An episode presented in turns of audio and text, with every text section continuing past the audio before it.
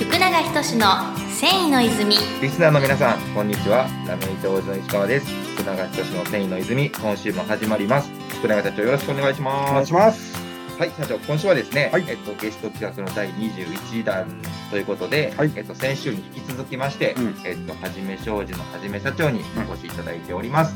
はじめ社長、よろしくお願いします。お願いします。よろしくお願いします。はい、ということで、早速なんですけれども、えー、と前回、えー、と話の後半に、まあ、大島紬のお話だったり、まあ、泥染めという言葉が出てきたんですけれども、ちょっと僕自身があんまりというか、全然よく分かってないところがあって、えーとまあ、大島紬の話と泥染めの話を、ちょっとまあお聞かせ、ご説明いただければなと思いまして、よろしくお願いします。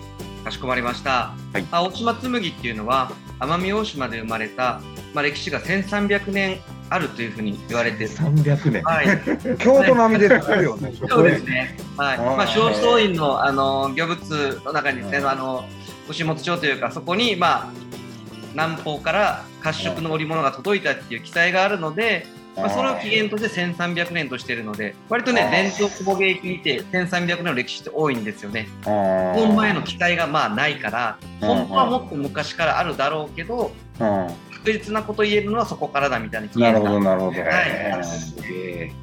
でも織物はもともとね、シルクロードを通って奄美は下から来てるので、アジアを通ってね。うんだからもうその時にもう養蚕とかもっと前から始まってますし、はいはいはい。あの義士和人伝とかにもね、もうそういう養蚕をやってたって記載はあるので、はい。はい、織物がももともと存在してたと思うんですけど、まあ、大島の歴史が1300年歴史があって、で、まあ、絹織物になります。あの大島紬の場合は糸が絹を使ってまして、まあなるほど。伸びて聞くとね、紡いだ糸を使ってっていうところで、まあ、有機紬だったりとか、牛首紬だっていろんな産地、絹の産地に紬っていうのがあるんですけども、はい大島もそういう絹の産地で、絹を、その絹糸を使って織物を作ってたっていう歴史があって、で、まあ、なるほど。やっていくところで、まあ、草木染めっていうのをずっとやってたんですけども、はい。これ、泥染めっていうものがある時代から生まれるんですが、ここもね、全然はっきりした事実がなくて、はいはいはい。多分江戸時代ぐらいからだったと思うんです。江戸のどこかまではわからないんですが、泥染めっていうのが始まったとされてて、泥染めっていうのは実際にまあ田んぼの泥の中に染めるものなんですけども、うんえー江戸時代ですね、薩摩藩に治められてた頃に、奄美大島の方はですね、紬着用禁止令って言って、島民は紬を着てはいけないって法律を作られてたんです。紬は全部薩摩藩が年貢として取るから、お前たちは紬を着ちゃいけないと。あの圧政を強いられたというか、はい、だったんですけども、あの、たまたまそう、なんか圧力がかかったんですよね。薩摩藩がもう抑えてましたかやっぱりあの 内地で売れるものというか、薩摩藩が交易の材料というか、お金を稼ぐために、ああ、なるほどは。い、持っていったので、佐藤と大島紬はもう、島民はダメだって言って。せセゴドンがダメって言うたわけですね。で、セゴドンはね、あんま言わない人だったんですけど セゴドンのこう下で働いてるようなやつが。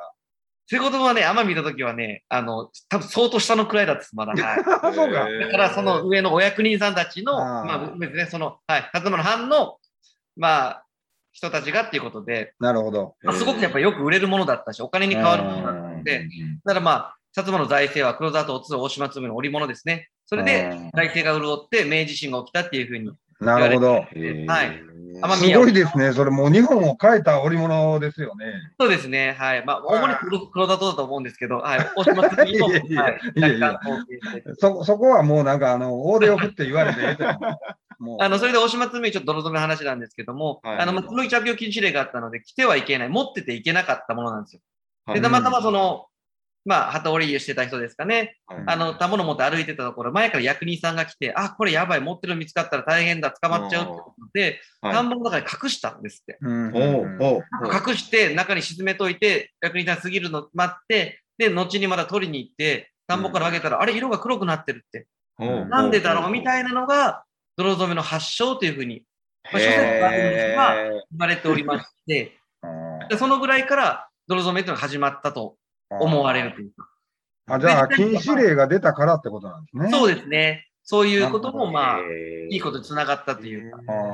泥染めは1300年前からあるわけではなく、あくまでも織物としての歴史はあるんですが、染めの、泥染めの歴史としては、もうちょっと新しい、2、ーなるほど。300年ぐらいのことかもしれないというか。あで泥染めって聞くとね、なんか泥で染めてるように思われるんですけど、思ってます。でもね、泥焙煎っていう形なので、あくまでも草木染めですね。奄美だとシャリンバイという木で染めて、木の煮汁でそれ染めて、それを田んぼの泥の中に入れると、奄美の泥の中にですね、すごく鉄分がたくさん含まれておりますので、鉄と反応して、なんか草木染めの鉄焙煎みたいな形で、なるほど。色が黒くなっていく。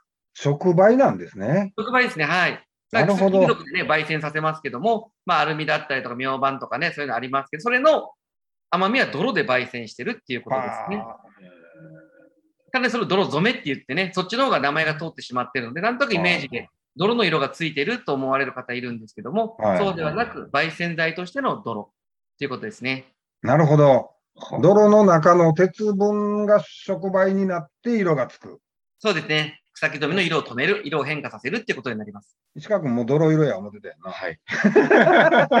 それはね、あのグレーっぽい色ですね、本当に。あの、田んぼの泥みたいな感じ、想像してもらう。山見の泥は粒子が細かくてですね、角が丸い泥をしてますから、糸を染めたりしても傷がつけづらいというか、あなので、あの泥の中で染めれるんですけど、多分内地の泥とかでやると、まあちょっと粒子が粗くて、で、ちょっとギザギザしてると糸切れちゃうんですよね。だから染めには向いてないんですけども、まあ鉄分も多くなければ反応も起きませんので、汚れるだけになってしまうからですね。なるほど奄美に独特という。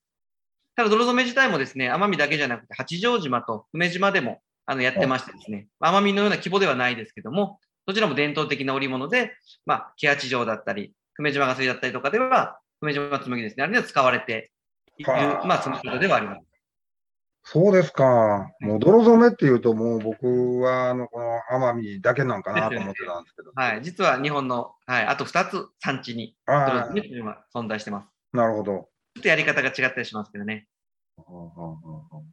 なるほど。まあ、こんなところで分かりましたでしょうか、大島紬。ああありがとうございますちょっともっと細かくいっぱいあるんですけど、はい。いやいや、そう、本来はでも、あの、絹糸を使って泥染めをするっていうのが、まあ、本来の、あえー大島紬。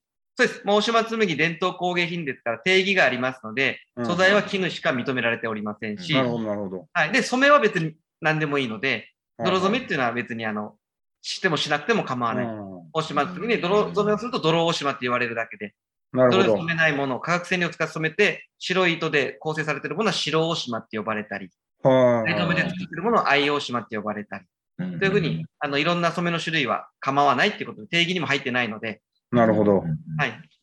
はあ。ちなみに、そのはじめ社長は、こう、他の絹以外の糸もいっぱい使われるじゃないですか。はい。えっと、綿が多いんですか、やっぱり？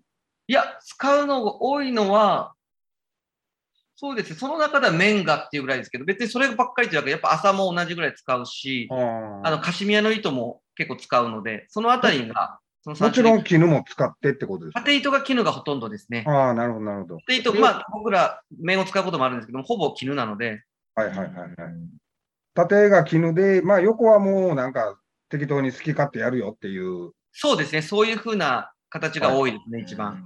はじめ庄司さんではね。そうですね。なるほど。まあそれはでも、はじめさんだけですよね。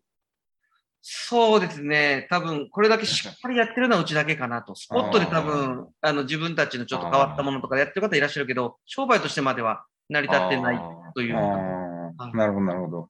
うん。わかりました。いや、もう、あの、ご説明ありがとうございます。よく、よくわかりました。はいありがとうございます。ありがとうございます。では、ちょうどいいお時間に、はい今回もやってきました。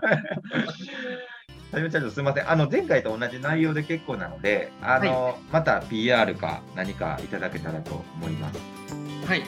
はい。そうですね。まあ、前回もお話しさせてもらったんですけども、来年年明けですね、1月の2日から5日までですね、あの、池袋にある、東京の池袋にある東武百貨店さんの方でですね、あの、全国の職人店というところで、私ブース出して、あの、出店しておりますので、まあ、うちの大島紬だったり、小物だったり販売しておりますから、もしね、お近くにおられる方、あの、来ていただければ、私、着物姿で立っておりますので、よろしくお願いします。ありがとうございます。はい、あと弊社泉工業からもお知らせです。えっ、と各種 SNS、えー、Twitter、Instagram、Facebook、あとラジオ番組、こちらのラジオ番組と YouTube で、えーも配信やっておりますので、よかったらどちらもご覧ください。はい。はい、ということで、えー、はじめ社長また次回もよろしくお願いします。いします。ありがとうございましたお願いします。ありがとうございました。世界の人々に飾る楽しみをお届けする泉工業株式会社福永仁の繊維の泉この番組は提供後染めラメイトメーカー泉工業株式会社プロデュース制作キラテンナビゲーター順天堂でお送りしました。